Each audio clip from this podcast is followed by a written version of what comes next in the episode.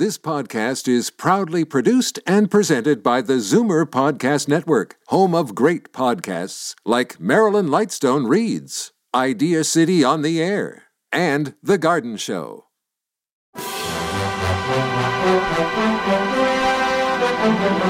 It's Zoomer Radio's Theater of the Mind with Frank Proctor. Open your mind as we fill your head with amazing thrills, chills, and laughs. Theater of the Mind. The best love programs from radio's golden age. Only on Zoomer Radio. Now, here is your master storyteller, Frank Proctor. Well, thank you, and welcome to the show. Now, because of time constraints, there's a lot more of show than me tonight, so let's get started with a visit with Jack Benny. The Jello program starring Jack Benny with Mary Livingstone, Phil Harris, Dennis Day, and yours truly, Don Wilson. The orchestra opens the program with I Hear Bluebirds.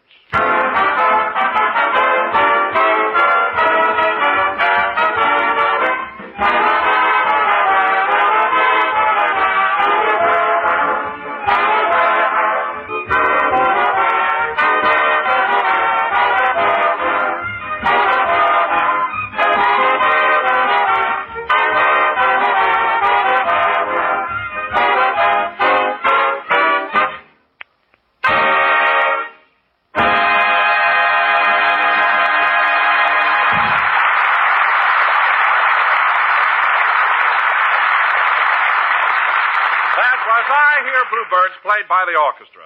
And now, ladies and gentlemen, we bring you our master of ceremonies. A man who had his option picked up last Sunday and now looks ten years younger, Jack Benny.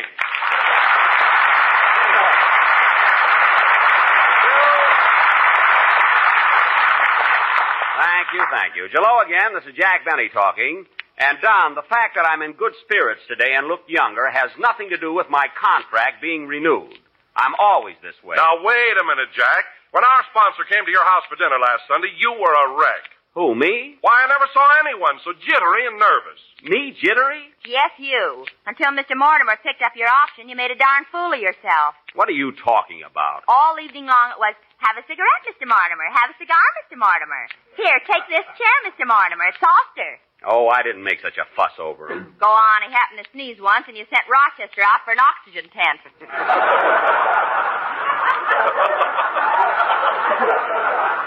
well, I just did that for a gag. What's the matter with you two? and the way you waited on him. You wouldn't let the man do anything for himself. What do you mean? When his shoelace came undone, who tied it? Mary, I happened to be down on the floor at the time. That's the only reason I did it. Well, let me ask you something. Why were you laying on the floor in the first place? What? What was that, Phil? I said, why were you laying on the floor in the first place? Phil, you should be the last one in the world to ask anybody why they're laying on the floor at a party.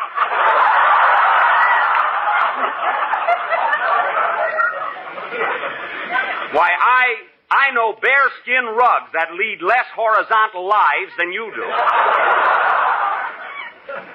and incidentally, Phil, you might at least thank me for the good time you had last Sunday. What good time? All we did was play bingo, and our sponsor won every game. Boy, was that oblivious. You mean obvious. However, there was nothing obvious about it. Mr. Mortimer is lucky at bingo, that's all. I only called the numbers the way they came up. And the way they came up shouldn't happen to a dog.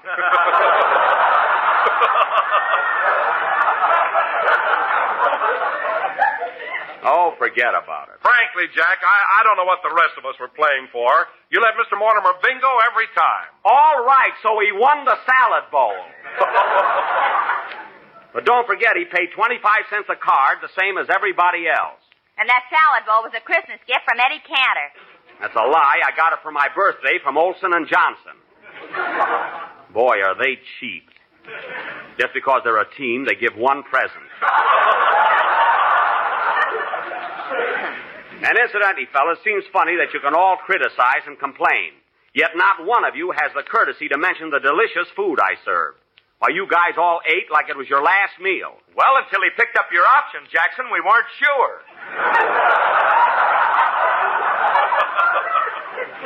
Maybe you weren't, Phil, but I wasn't the least bit worried. I knew I was going to be signed up for next season two weeks ago. Two weeks ago? Yes, I had definite information. Oh, you and that phony fortune teller.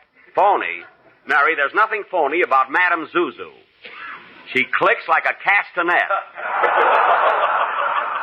Why, she's marvelous. Oh, yeah? Four years ago, she told me I was going to marry Robert Taylor. Robert Taylor, she said. All right, so she misses once in a while. Why did she have to miss on that one?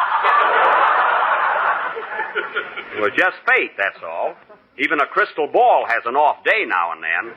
Hey, wait a minute. Madame Zuzu. You know, I went to her place once. You did, Phil? Yeah, she told me I was bashful. Ain't that a Lulu? Bashful, you of all people. and she was sitting on my lap at the time. I can't understand it.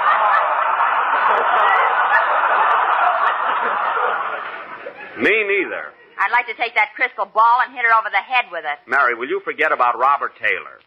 And speaking of Madame Zuzu, fellas, if you knew what she told me about my movie career, you'd all be plenty excited. What did she tell you, Jack? Never mind. You'll read it in the paper next winter. Come on, Jackson, tell us. No, nothing doing. It's a secret. Okay. Now, wait a minute. Madame Zuzu looked in the crystal, and guess who's going to win the Academy Award next year? Guess who? She ought to be rated.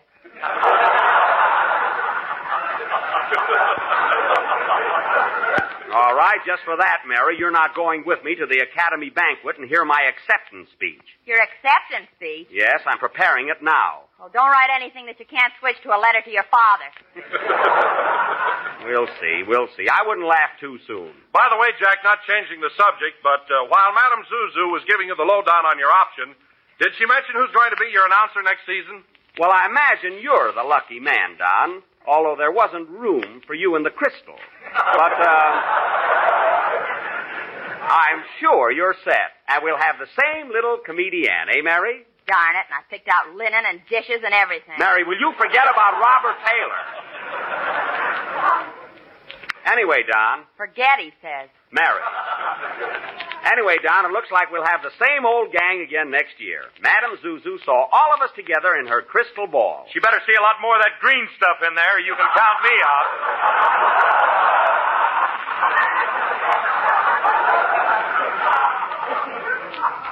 What do you mean?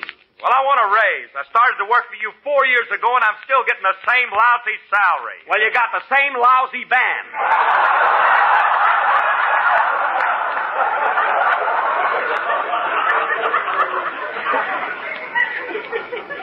A motto, Phil. As ye play, so shall I pay. Now, wait a minute. What's wrong with my band? What's wrong? Hmm. You've got three violins that no one's ever heard. A guitar, a guitar player who got his strings from a yo-yo top.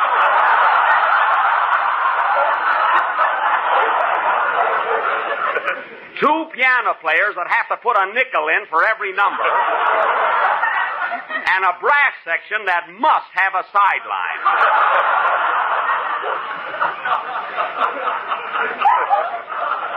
And you ask for more money. Well, there's no harm trying. All right, you tried. Incidentally, Phil, I've got your contract here in my pocket. So right after the broadcast, I want you to put your usual X on the dotted line. I understand? I can print Phil Harris now. I know. I saw it all over the wall. Stop showing off. Well, I guess that takes care of our contract problems for next season. You haven't straightened things out with me yet, Mr. Benny. Oh, hello, Dennis. Uh, I thought, uh, Dennis, I thought I mailed you a contract to sign. You did, but my mother tore it up. Oh. Well, I'll tell you what, Dennis. Supposing you and I go in the other room and talk matters over about next season, I guess we can come to an agreement. Well, my mother says. Come along, Dennis. Now, Phil. Phil, while uh, Phil, while we're in the other room transacting a deal, how about playing a number? Okay, you great big businessman.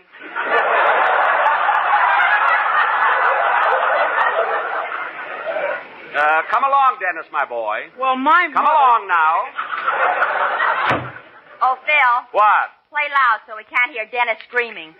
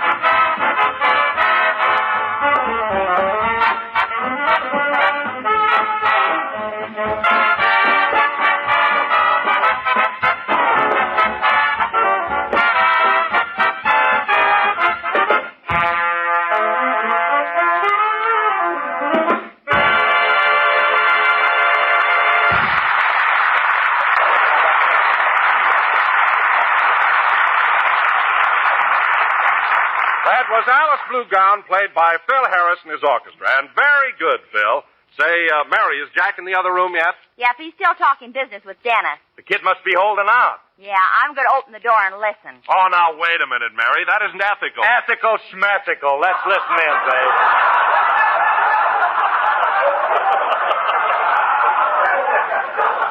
I will. Now, quiet. Sure, Dennis, sure. I know you're worth it, but that's a little too steep. Well, my mother says that next year I ought to get $500 a week. Five hundred, eh? Uh huh. Well, well, I'll tell you what, Dennis. They're still at it, boys. How's Dennis making out? He's in the neighborhood of 500, but I don't think he'll move in there. You know, that Benny's terrific. You know, he's the guy that started the second cup of coffee is free movement. Yeah, what a character. Well, I think we ought to get going on with the program. Uh, see how they're coming along, Mary. Okay. Absolutely, Dennis. I agree with you, but my budget won't permit it. Well, my mother says Look, Dennis, look. Dennis, would you be satisfied with $250 a week? that 250 Oh, sure, that's swell. I see. hmm. Well, now look, Dennis, you're young yet, and you've got your whole future ahead of you. I'll tell you what I'll do. Well, it's still going on. What's the latest report? Ceiling 500, vision 250. It looks bad. Why don't the kid walk out on him? He can't. Jack's sitting on his chest.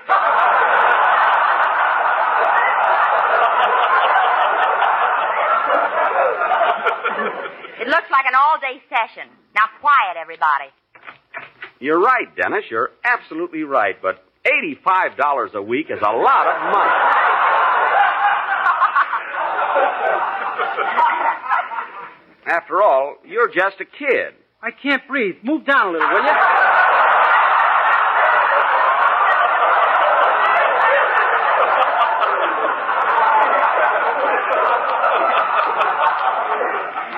I'm, uh, I'm sorry, Dennis.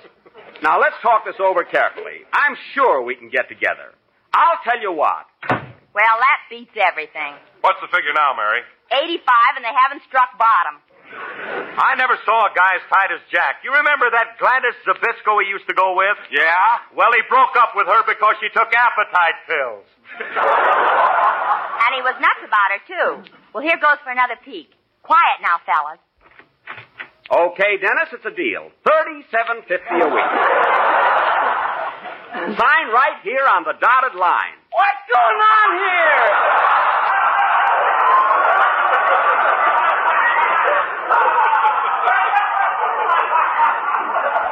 Dennis, please.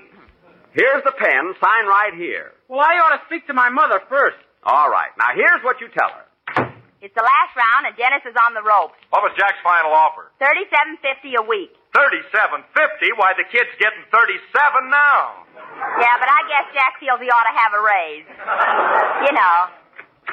Well, let's go ahead with the program, fellas. We're all set, eh, Dennis? Yeah, I guess so. Hey, Dennis, what did Jackson offer you for next season? Well, I'm gonna. Don't get- tell him, Dennis. Don't tell him.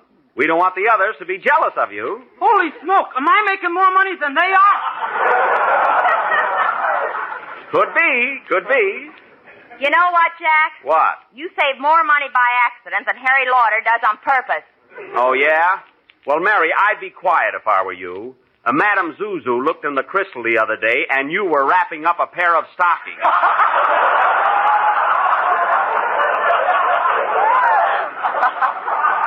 and now, Dennis, now that everything has been smoothed out to our mutual satisfaction, how about singing a nice song for us? Okay, What's it going to be, Dennis? I'm gonna sing. Hold it a minute. I'll take it. Hello? Oh, Hello, Mr. Benny. This is Rochester. Oh, it's you. Rochester, if you'd listen to the program, you wouldn't always call up and interrupt in the middle of it. Why don't you tune in once in a while? Well, frankly, boss, you don't do the kind of stuff that intrigues me.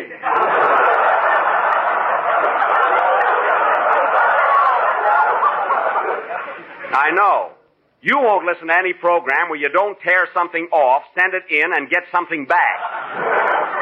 Now, what do you want? What's on your mind? Well, boss, you know Hollywood Park Racetrack opened last Thursday, Yes? and you know how cheap oats are right now. Oats? What are you driving at? I bought a racehorse. Can I keep him in the garage? You bought a racehorse? Rochester, how can you possibly afford to buy a horse on your salary? Well, I paid two dollars down. and I got thirty days to raise the other eighteen hundred. You mean you have to raise $1,800 in 30 days? Yeah, ain't that fantastic? It certainly is. How are you going to get that much money in one lump? My back pay would do it. Rochester, if you're referring to your investment in the Benny Protective and Endowment Association,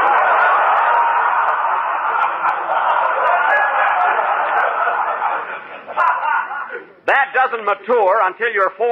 I'll be forty tomorrow. That's a lie! Now, Rochester, you take that horse back to wherever you got it. There's no room for it in the garage. There is now. I put the Maxwell out in the street for the summer. Well, put it right back in again. I don't want my car out in the street. Somebody will come along and steal it. I'd like to get a picture of that. I could sell it to Pick, Click, or Flick.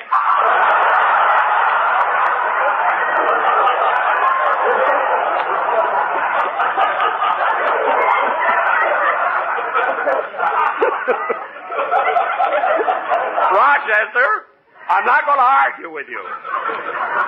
Now, you get rid of that broken down nag. He ain't a broken down nag. He won over a hundred races. One, All right, run. that's more like it. Now, you do as I say. Goodbye. Goodbye. Oh, by the way, boss, What is it now?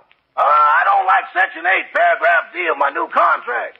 What's wrong with it? Section 8 says you get $30 a week. I know, but Paragraph D says a week is 14 days. I'm trying out something new.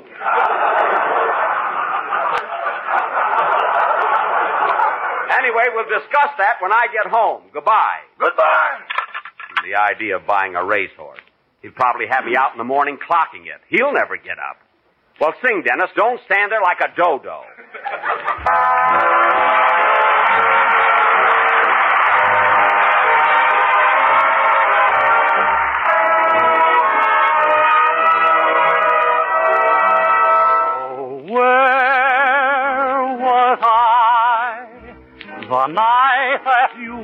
You surrendered to a sigh? Where was I? The moment came, but what a shame that someone else came by.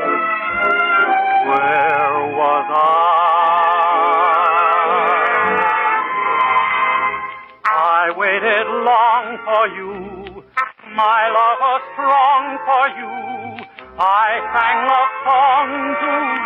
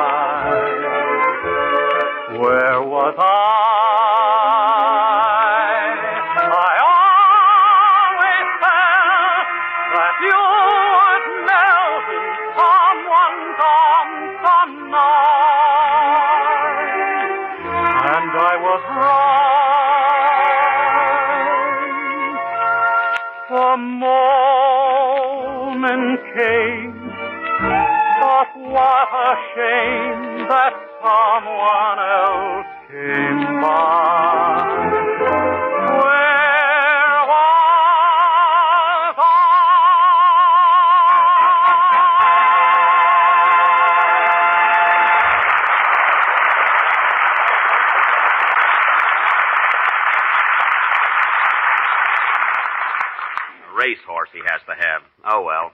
That was Where Was I, sung by Dennis Day, who I'm sure will be with us for many years to come. Yes, sir. If I ever get smart, watch out. Now, Dennis, you say one more thing like that, and I'm going to take you in the next room and give you a good talking to. Boy, will he be flat chested. Never mind. And now, ladies and gentlemen, for our feature attraction tonight, Mr. Don Wilson, that eminent American playwright, has written another of his famous one act plays, a hillbilly melodrama entitled The Code of the Hills, or Shoot Me in the Pants, Zeke, the rest is store clothes. Set the scene, Mr. Wilson. Gladly. The locale, ladies and gentlemen, is the cabin of the Jake Bennies in a remote section of the Ozarks. The Jake Bennies are in the midst of a feud with their longtime enemies and neighbors, the Fudd Allens. Oh, pardon me, Don. I would like to announce, folks, that any resemblance between the Fudd Allen and our play and the Fred Allen of radio is purely intentional. if he's not a hillbilly, I never saw one. Go ahead, Don. It is six o'clock in the evening, and the shooting has been going on all day. Curtain, music.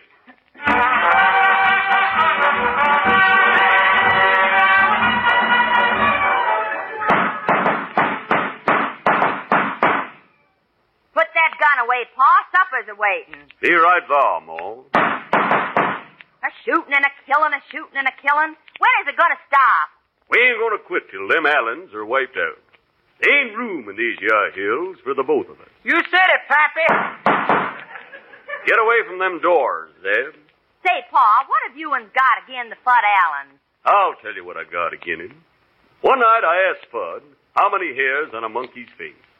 And he said the next time you shave, count 'em. he knew I couldn't count. well, I ain't a cheering for that kind of city talk, and I ain't forgetting. Hey, son, barricade that double door. Ooh, Pappy. Son, They got me, Pappy. They got me. What was that, Pa? They uns got our boy, Zeb. Shot him right through the doors. I didn't know he was a wearing them.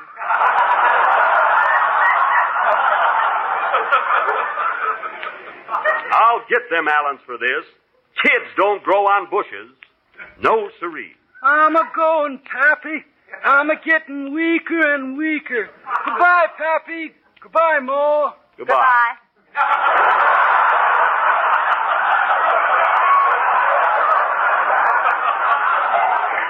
Well, what do we got for supper, Ma? Lunch. Good. Dish it out.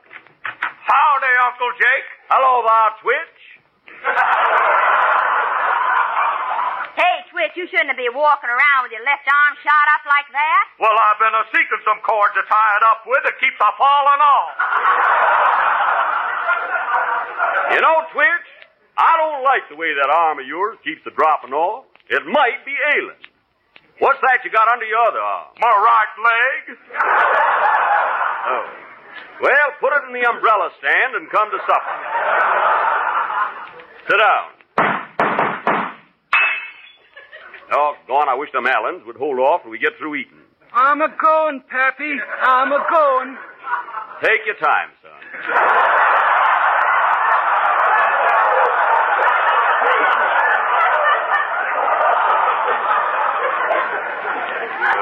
pass the coffee, Mo. Hey, Jake, what happened to Cousin Zeb? One of the Allens plugged him. Have some coffee, Twitch. Oh, gone. Don't those Allens know it's supper time? By the way, Ma, where's our daughter, Linda Lou, Nettie May, Lily Bell, Harvest Moon? Where is she? She went down to the village to buy a girdle. Had her heart set on it. A girdle? Oh, boy, we can have some hot hotcakes. That's griddle.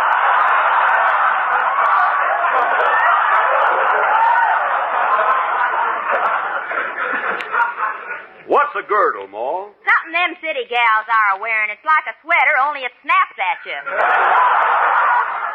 By gum, what'll they be thinking up next? Here she is now. Hello, Linda Lou, Nettie May, Lily Bell, Harvest Moon. Hello, Pappy. Hello, Ma. Hello, Lindy Lou, Nettie Bell. I mean, Lily May. I mean, Nettie May. Oh, nuts. Hello. We uns have been a worrying about you, gal. You shouldn't be out of doors at a time like this. Why not? Them Allens couldn't hit the broadside of a barn. No, but they could hit yours.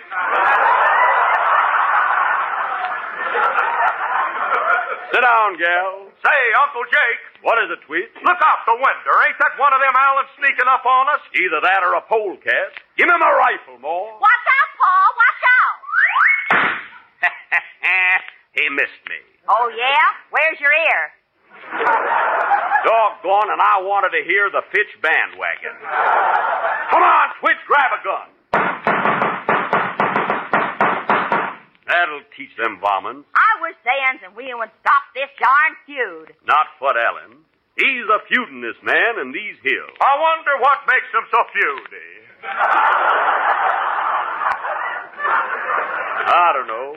Hey, Ma, pass me the sugar. Doggone them. Pick up that spoon, Ma. Never mind, I'll get you another one. I want that one. My hand's on it.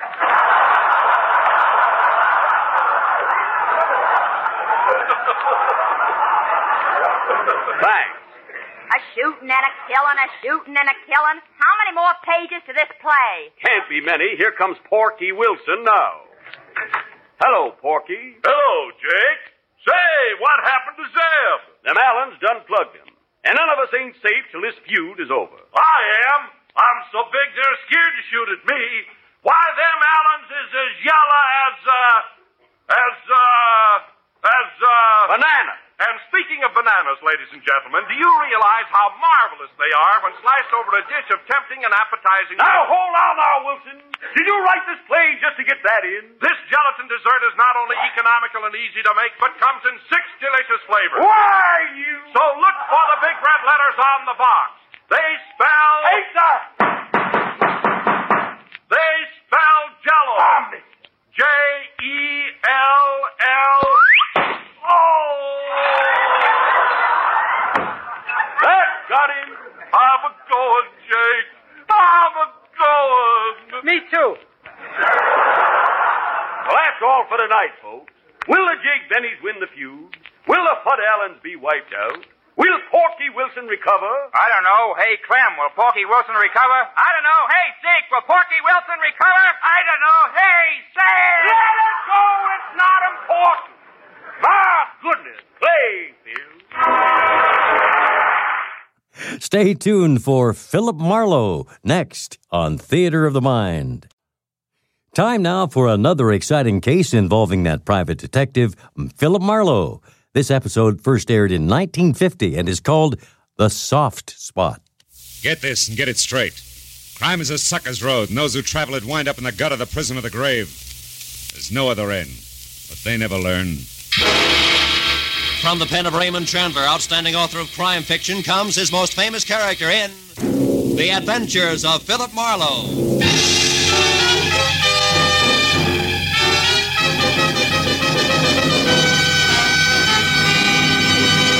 Now, with Gerald Mohr starred as Philip Marlowe, we bring you tonight's exciting story, The Soft Spot.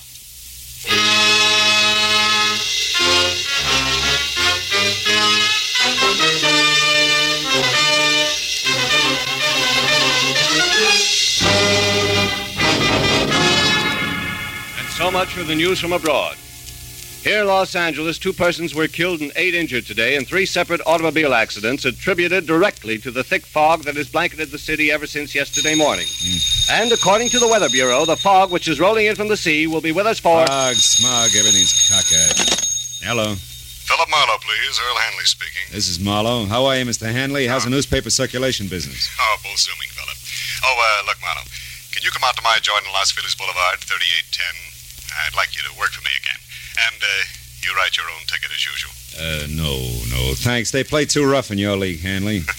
Besides, it's a bum night to ride around in a cold newspaper truck watching out for hijackers. No, no, no, who- no, no, Marlowe. It's nothing like that. This is personal business. Oh? Yeah, it's an old man who's disappeared.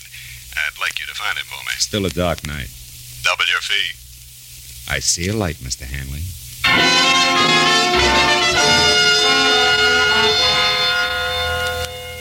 Outside, the city was wrapped up tight in the kind of wet ceiling zero fog that leaves you feeling damp and all alone. Hanley's joint on Los Feliz was an old English stone mansion. Sprawling, smothered in ivy, and about as cozy and come hither as a scream in the night. Inside, I followed an aging, round shouldered butler whose footsteps didn't make any noise along the type of high, wide, nice, cold furnished corridor you find only in museums. When we finally arrived at Hanley's study, however, things changed. It was a small room with bright lights, heat, and a desk cluttered with friendly bric-a-brac. Hanley himself was standing against the far wall, and for a moment, the contrast was jarring because the self-made man in shirt sleeves, built like a boxcar and chewing on a cold cigar, didn't at all match the collection of stiff family photos, 1890 style, that hung on the wall behind him. Yeah, what is it, Marlowe? Hard to find the family resemblance? From here, your folks, Mr. Hanley? Yeah. Yeah, left to right. Uh, my mother, she passed on a year ago, and me as a kid. My father, a lush, and uh, my grandfather. he claimed to have killed more Indians than ever existed. All born and raised in a lot of nothing. Walker Falls. Wow. Couldn't hold you, huh? Uh-uh. Couldn't bring me back either, even when Ma died. Yeah, I was only a little tyke when I ran away, Marlowe. Couldn't stand my grandfather even then. Nothing but a rod and a bottle. Bad combo. How about your father? Oh, I wrote a few nice words to him when Sister wrote me that Ma died. And I sent a fat check for flowers and a tombstone, but yeah, he never answered. Probably drank the dough up. He never could save a buck on his own, they tell me. Anyhow, enough of letting our hair down now, Marlowe. Let's get on to business. Sit down. Sit Oh, thanks, sure. You, uh, you said someone disappeared, Mr. Hanley, an old man? Yeah. It was a gardener here, Marlowe. Name's Cooper, John Cooper. He's 60, 65 maybe, tall and skinny. yeah, he got a fringe of curly hair around his ears. The rest is strictly cue ball. Yeah, he shoved off yesterday. With what, Hanley? Uh, with. Uh, yeah, you catch on fast, Phil. Yeah, you know, it's my trade. Yeah, yeah. Uh, well, the stuff don't amount to too much. Uh, half a dozen fancy silver drinking glasses, those. Uh, Goblets? No, goblets, yeah, goblets. Uh, worth about a hundred apiece, nothing that'll dent me. Also, I'm insured, of course. Well, then the goblets mean something else. They do.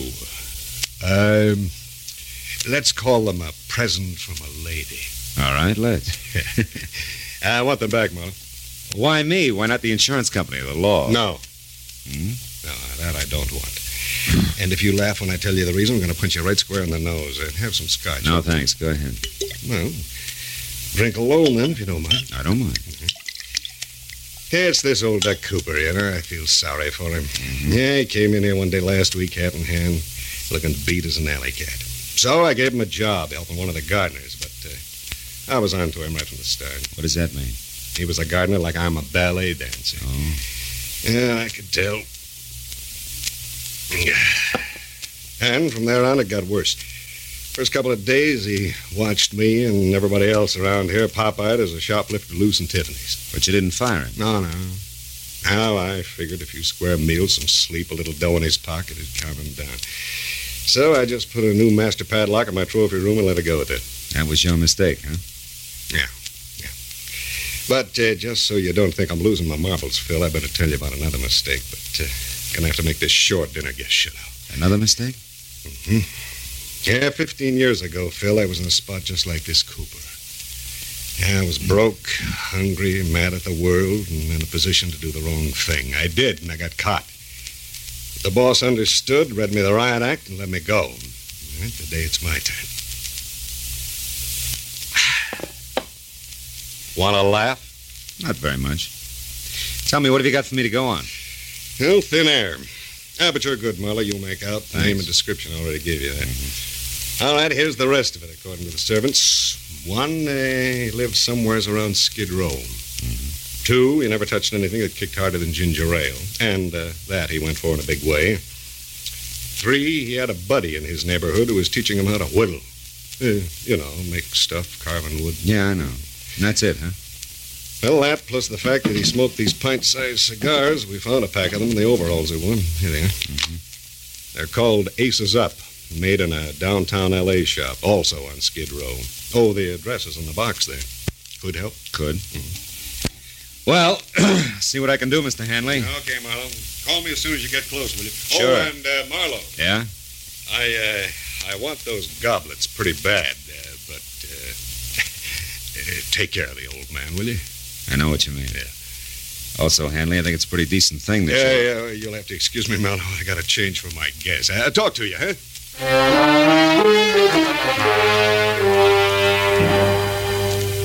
I followed Hanley back along the museum corridor past the guests who included a spy beautiful lady dressed in too much black, chatting with a crisp item in banker's gray flannel who looked like he'd been born holding an hors d'oeuvre. I didn't see how they could have much in common with their host. But when the big front door eased closed behind me, I forgot about them and concentrated on finding a needle in a haystack. Eh, a needle in a haystack in a fog yet. Well, the tobacco manufacturer responsible for the handmade black rope called Aces Up was my first try. His shop was a two by four dirty glass storefront labeled H. Andrade in dry, peeling gold foil that flaked off when I opened and closed the front door. And what had to be the proprietor was alone, rolling cigars on a rickety table that was stacked high with damp, dark tobacco leaves. He didn't look up when I described the man I was after. Asked if he'd seen him. A moment later, when he did turn his head my way to answer, I realized why. I am sorry, senor. I don't see nobody. I am blind. Fine start, huh? And for some cockeyed reason, like the fog or the kind of man I was after or the neighborhood of derelicts I moved through, which could have used a few sprays of sweet air, didn't get any better. Not at least for the next hour, during which I stuck to the wood carving angle and covered every possible tie in I could think of, including a visit to a nearby home for retired men of the sea. Looking for someone who's teaching a man to whittle. That's right. He's teaching an old man named John Cooper. Ever hear of him? No, can't say I have. But lots of lads here whittle. Why don't you have a chat with them? Okay, I In will. the morning. They're all bedded down now, mate. Wouldn't want to pipe 'em out over a silly question like yours, would you? Uh, no, no, Skipper. Let him sleep.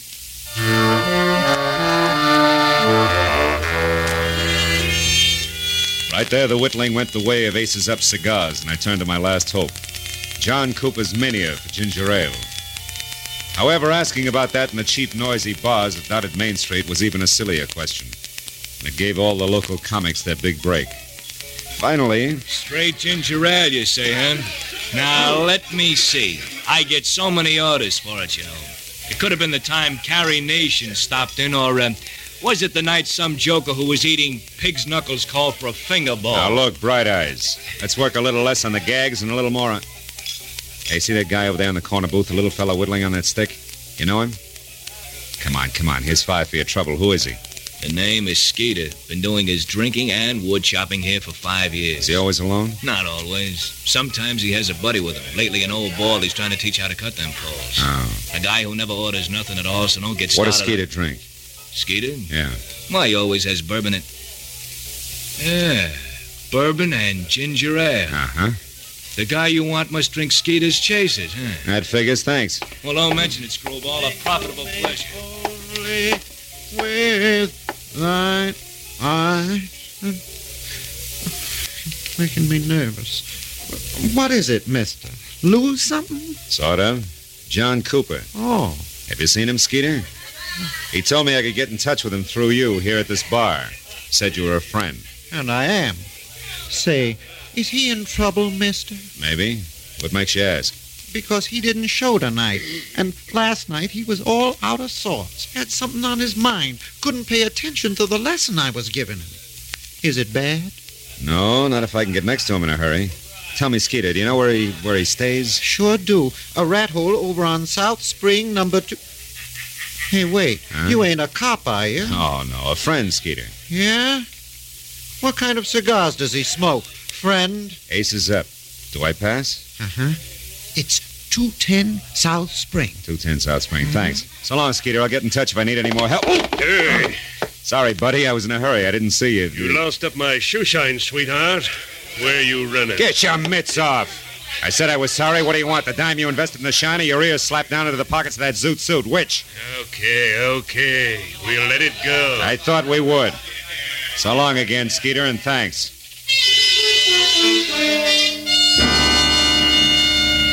After I made my call to my client and told him how we stood, I drove the half a dozen blocks to 210 South Spring Street. The place was the kind of stale smelling, beer can littered, dingy, two story affair that made you wonder if the garbage collector got around anymore. When I knocked on the cracked glass front door that sported a laundry shirt cardboard that said rooms for rent and eyebrow pencil, I was ready for anything. And that's what I got. Puffy red eyes, bad teeth, smell of cheap gin, all in a cold cream, shiny face that was half hidden by enough bleached blonde hair to stuff an ottoman. Hey, handsome, I can catch my death of cold here. What's up? You the landlady? No, she passed out. I was drinking with her, so I'll do. What do you want? An old man named John Cooper. Is he in? A skinny duffer? Mm-hmm. Yeah, I guess so. I seen him earlier. It's that door back there, the one on the right. Hey! Hey, jockey! What do you want back there? Where are you going? Oh, what's the use? this way, mister. Hey, was that Cooper's room the fella just came out of, last on the right? Yeah, that's it. That louse probably swiped your friend's bottle. He's the kind. Ah, empty. Too bad. You know, he drinks you under the table and then takes what's left. Which in this case would be ginger ale. Cooper doesn't drink. Yeah? Oh, I didn't know about that. hey! Hey, you got company? Hey, Cooper! Lights on. Try the knob, huh? Hey, you're kind of anxious. Yeah. It's your game, mister. he doesn't drink, huh? What do you call that spread eagle position on the floor? Napping? No. Not with that knife in his chest. I call that murder.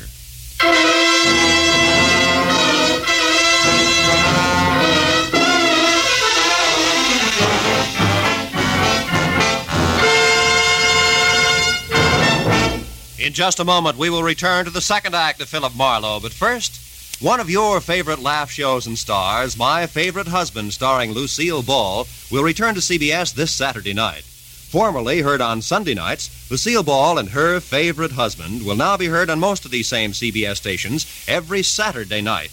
Be listening this Saturday when Lucille plunges that favorite husband into a mad and merry mix up over who is the town's best or worst dressed man. Now, with our star, Gerald Mohr, the second act of Philip Marlowe, and tonight's story, The Soft Spot.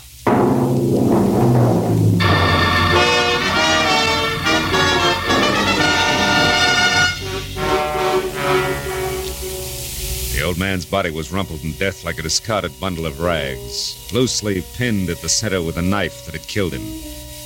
And as the frowsy blonde gradually realized he was dead, the look on her face was dumb, slack mouthed revulsion. Gee, death's an awful looking thing, ain't it? Ain't it? Hey, don't touch him, mister. It don't seem decent to. Decency is strictly relative, sister.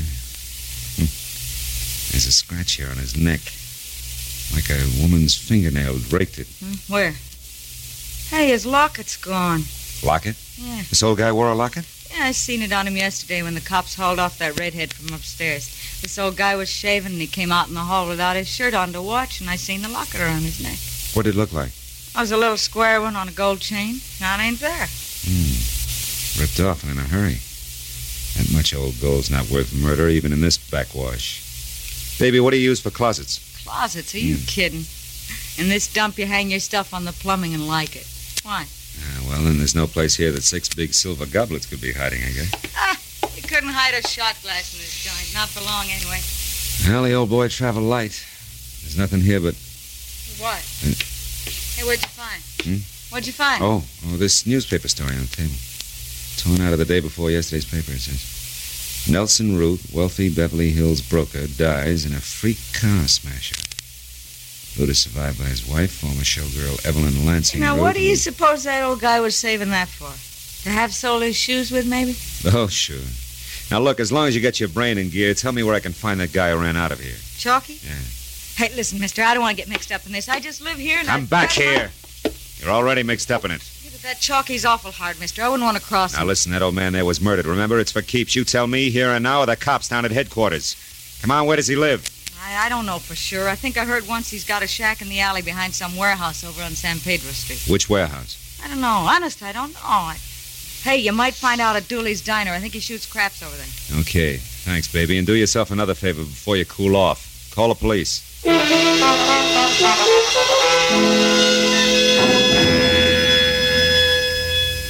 It took a solid hour of devious back alley trails before I finally broke down the intimidated loyalty of the Skid Row Brotherhood with a well placed $10 bill and got a bona fide lead. In the thick fog that crawled along the alley, Chalky's shack had all the welcome home look of a wet gutter. It was wedged in under the hulking concrete base of an overpass like, like dirt under a giant fingernail. Sick yellowish light oozed out through a single tiny window, too murky to see into. So I did the next best thing and hoped that he was alone inside.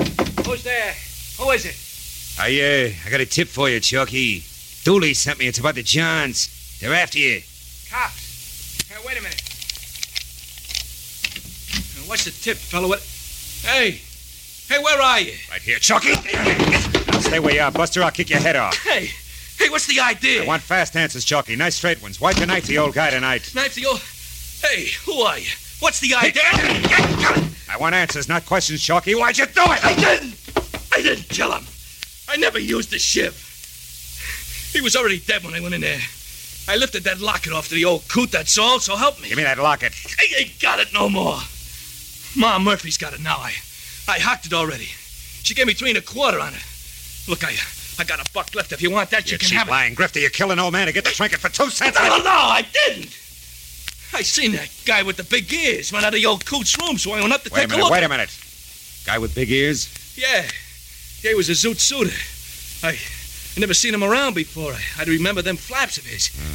He, he ran out of the old guy's joint in a big steam what? Hey, now listen, buddy. He was the guy who done it honest. Ain't no doubt about it. He was the guy. Hey, now wait a minute. You, uh, you ain't a friend of his, are you? He is again. No reason unless he was telling. Oh, now listen, buddy. I never reason. put the finger on the guy before in my life. But when it's protecting my own hide, I gotta do.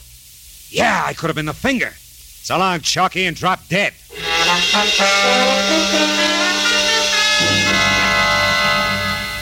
It was still foggy outside, but my own personal fog began to lift. Big Ears must have been tailing me, overheard me on the phone, and got to the old man first. But why? Why the clipping that old man Cooper had about Nelson Root's accident? Nelson Root survived by a widow. A widow? Holy smoke!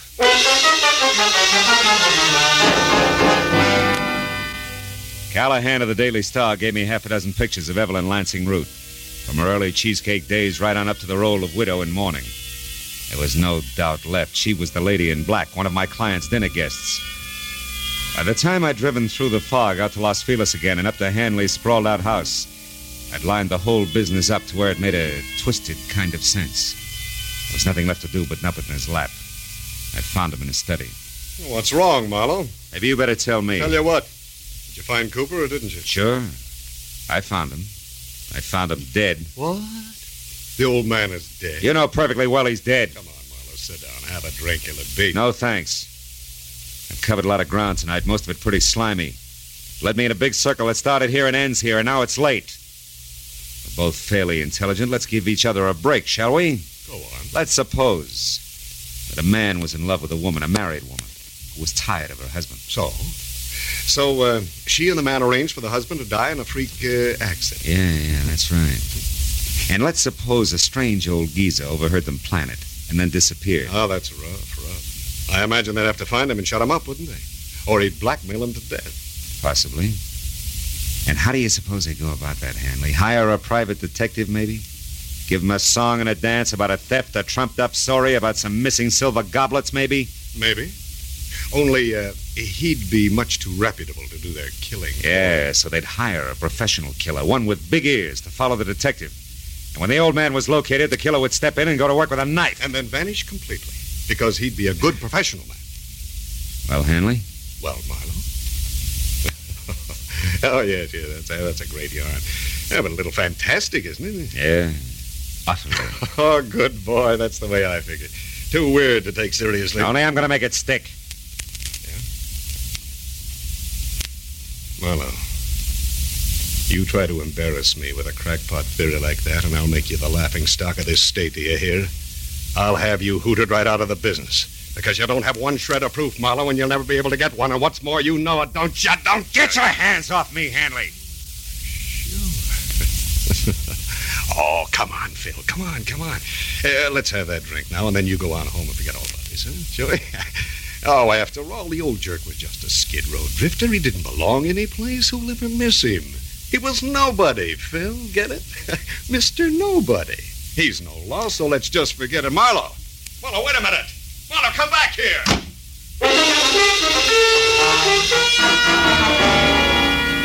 I had to get out. What made it even worse to us that I knew he had me. I couldn't even begin to prove the first word of what I knew was the truth. I couldn't sleep with it either. That was why an hour later I leaned against the lamppost back on Skid Row again and looked across a lifeless intersection through the eddying fog at the gaunt flophouse where the old man had died. Well, well, well. A wayfaring stranger in the night.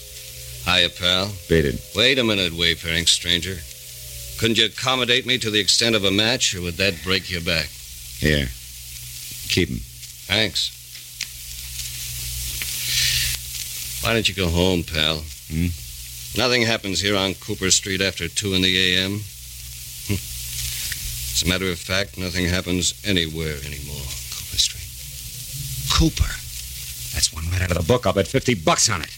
Nine out of ten, they'll take the name of a street. Huh? Who?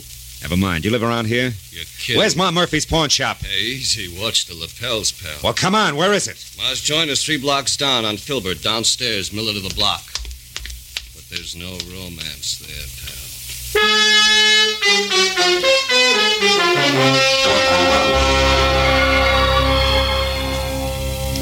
I still got the good notion to call the cops. The idea.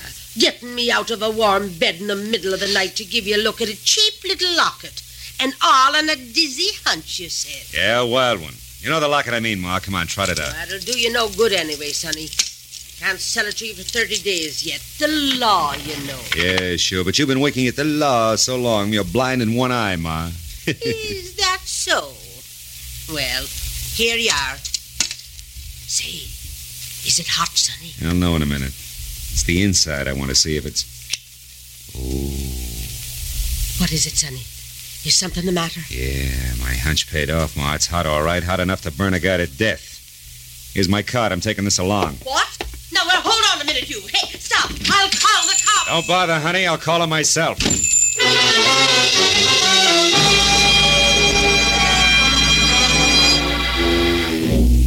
The lights were still on in Earl Hanley's study, so I pulled over and parked on the street and went up the walk on foot.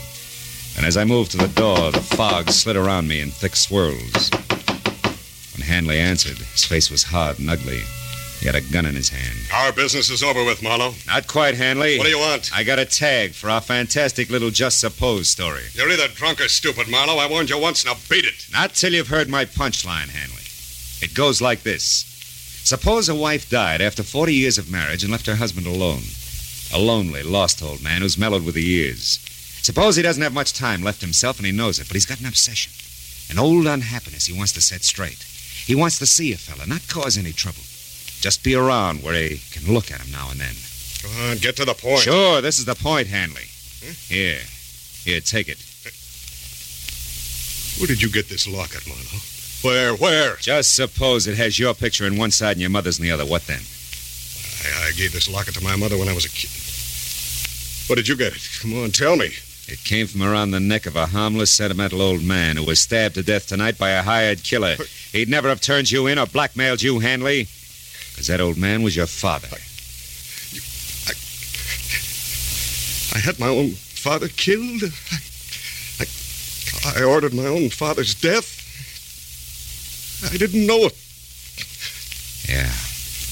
Mr. Nobody, remember? Come on, Hanley, give me the gun. We can go now.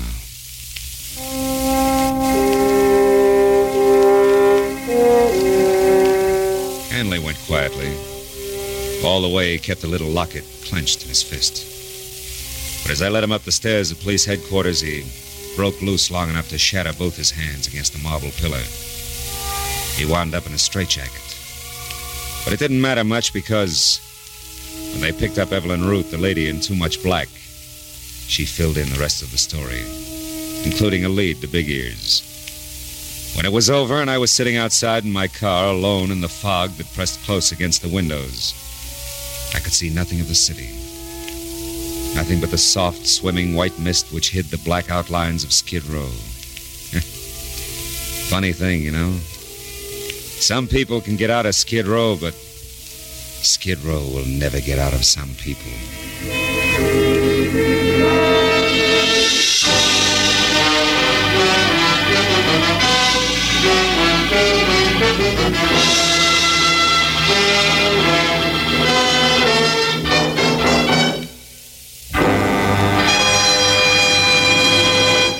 The Adventures of Philip Marlowe, bringing you Raymond Chandler's most famous character, star Gerald Mohr, are produced and directed by Richard Sanville and written for radio by Robert Mitchell and Gene Levitt. Featured in the cast were Bill Bouchey, Vivi Janis, Verna Felton, Edgar Barrier, Peter Leeds, Nestor Paiva, and Paul Dubov. The special music is composed and conducted by Richard Aurandt.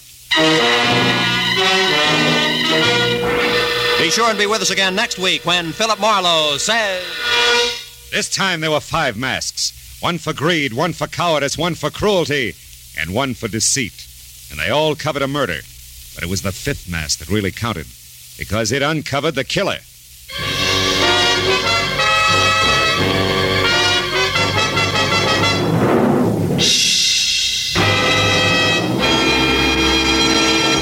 Thank you for listening. I hope you'll tune in again next week when I'll uncover more gems from the golden age of radio. Thanks to Joel Schoenwell and Paul Stringer for technical support. The executive producer for Theater of the Mind is Moses Znaimer. I'm Frank Proctor. Have a wonderful weekend. This podcast is proudly produced and presented by the Zoomer Podcast Network, home of great podcasts like Marilyn Lightstone Reads, Idea City on the Air, and The Garden Show.